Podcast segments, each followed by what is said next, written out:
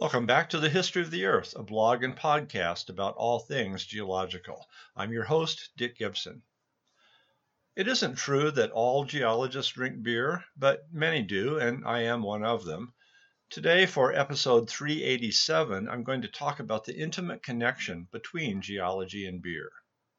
Beer, of course, is mostly water, and water chemistry has everything to do with beer styles.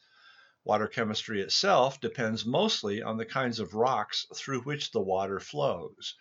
You know about hard and soft water. Hard water has more dissolved chemicals like calcium and magnesium in it, and while salts of those chemicals can precipitate out of hard water, making a scum on your dishes, they also can be beneficial to development of bones and teeth.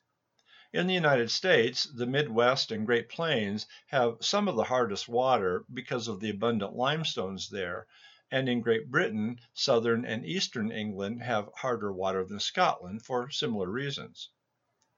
But it wasn't limestone that made Burton upon Trent a center for brewing in the 19th century when it was home to more than 30 breweries.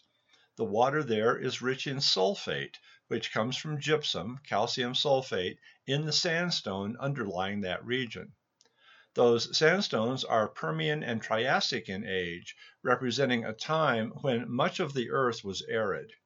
Those dry conditions allowed gypsum to crystallize in the sediments, making an evaporite type of a deposit. Gypsum is much more soluble than limestone, and the slightly acidic waters of Burton help with that. Burton water has 10 times the calcium, 3 times the bicarbonate, and 14 times the sulfate of Coors Rocky Mountain spring water in Colorado.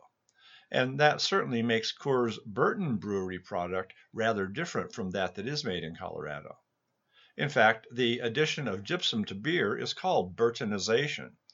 This increases the hop's flavor, but more important to history, sulfates act as preservatives in beer, enough so that Burton brews of pale ales could survive the long trip to British India, giving us the India Pale Ale style of beer. Not from India, but brewed with sulfates derived from gypsum in Britain's rocks.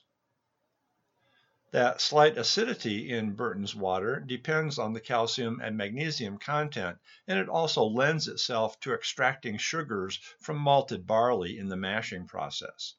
Calcium and magnesium also help yeast work its magic. And today, home brewers can actually buy Burton water salts to imitate the product from England. Less hoppy beers often originated in areas where the sulfate content of the water was low.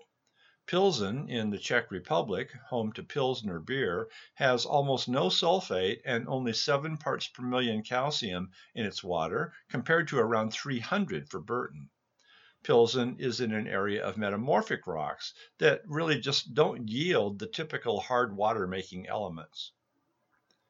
The presence of Carboniferous age limestones in Ireland make waters that are high in calcium and carbonate, but they lack the sulfate of northern England. Together with a few other differences, that makes the area around Dublin ideal for making a stout porter known today as Guinness.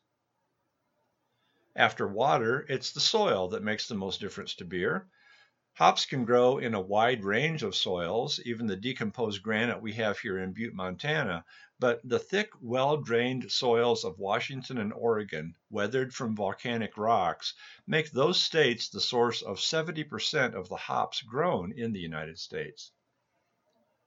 The surge of craft breweries in the U.S. has given rise to some interesting geological names for brews.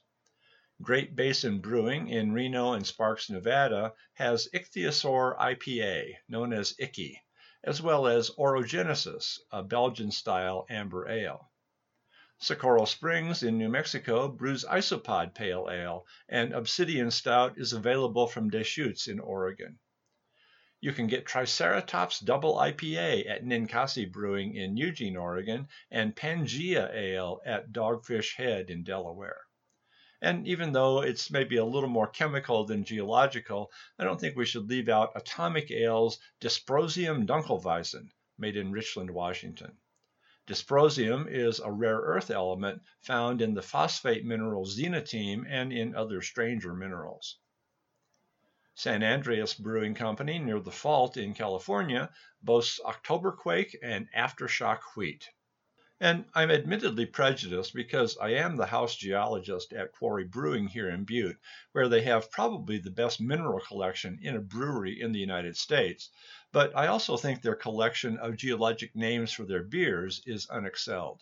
Shale Pale Ale, Galena Gold, Open Cab Copper, and Gneiss IPA, as well as seasonals that include albite, basalt, bauxite, calcite, epidote, halite, ironstone, porphyry, Opal Oktoberfest, Schist Sour, Rhyolite Rye Pale Ale, Pyrite Pilsner, and more.